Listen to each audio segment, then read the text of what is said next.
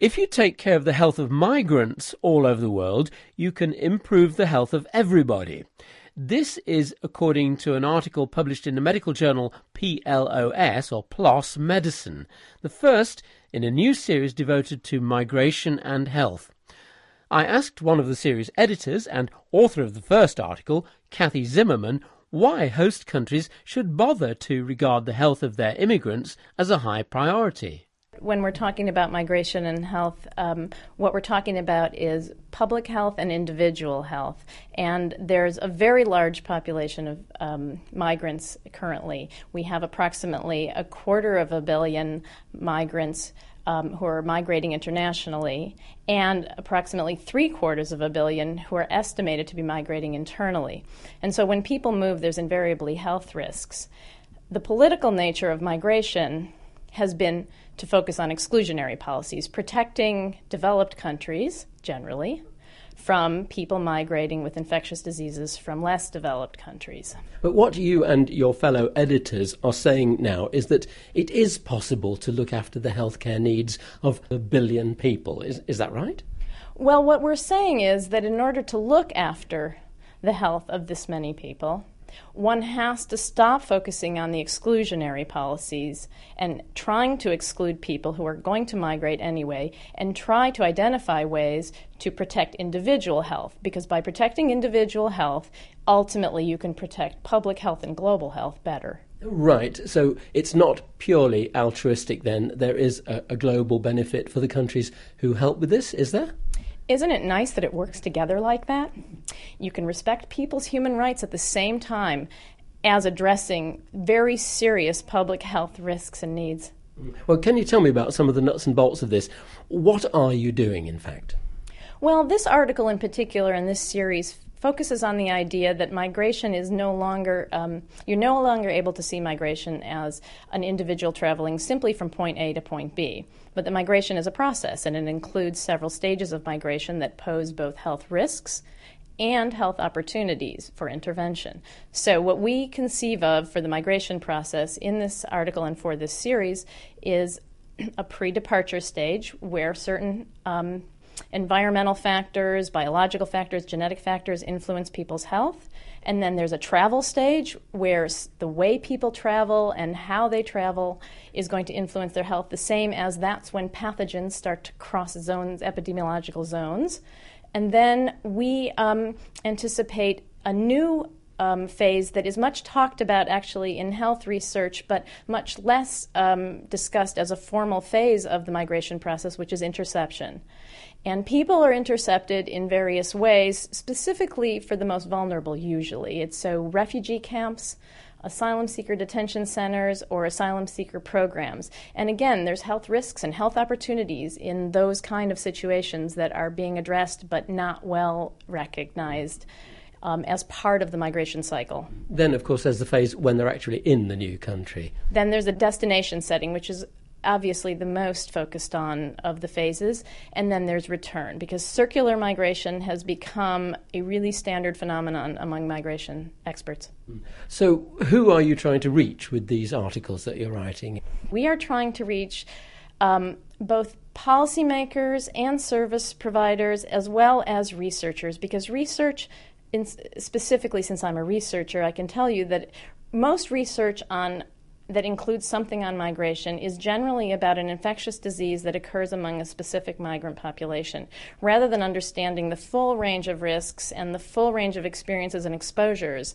Now, for policymakers, it's really important that migration policy now tries to see this as a process of various phases because then you'll start getting states to work in multilateral ways and you'll start getting sectors to work together. Can you give me an example of what can be done to make things? Just a, a simple example of how, for instance, you can make things better and how things often do go wrong.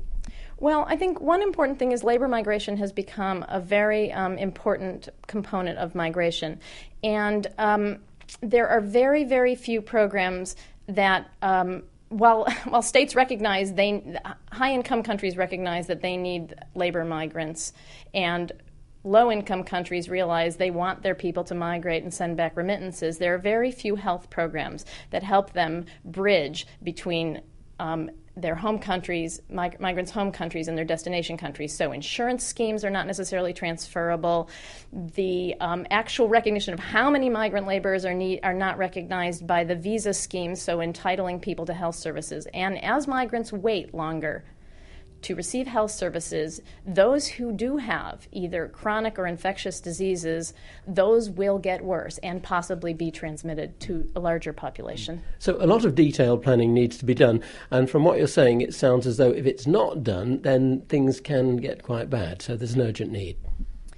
Well, I think that the migration field has been so bad at including health, and the health field has been so focused on particular diseases that until we bring these together and bring in the labor sector and we bring in the social services sectors, migration is a multifaceted, multidimensional phenomenon, and it involves many disciplines. And we need to bring all those together in order to make sure that people are safe as individuals and the public is safe. So, by introducing migration and health as a distinct subject to be studied and researched, uh, are you confident that by looking at these five stages of, of migration, that a lot more progress can be made?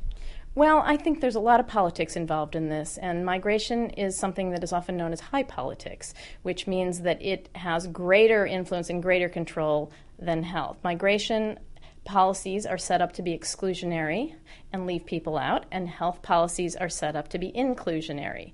And therefore, trying to get the policy goals somewhat in line with each other is going to be very, very challenging. Well, could you give me a few bottom line, simple messages then that, that you want people to remember uh, very briefly?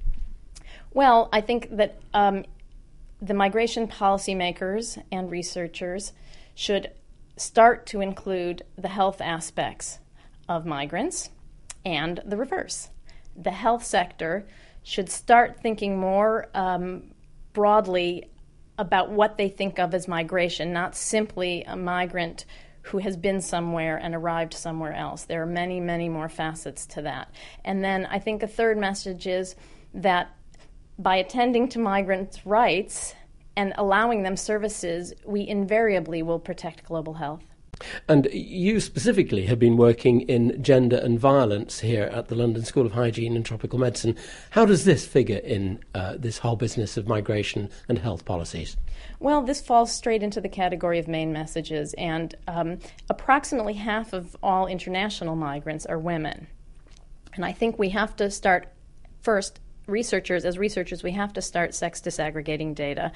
Policymakers must start doing that as well. And in, in order to get the evidence to understand what the differential needs are between men and women who are migrating, and especially for the most vulnerable migrants, such as asylum seeking women or trafficked women, there will be important issues regarding exposure to violence, reproductive and sexual health needs, and also the discrimination against women as not being head of household, so being able to make asylum applications or ever being interviewed. These will all be important issues, and, and they have been for a long time, but have remained unaddressed. Cathy Zimmerman from the Gender Violence and Health Centre at the London School of Hygiene and Tropical Medicine. For Audio News, I'm Peter Goodwin.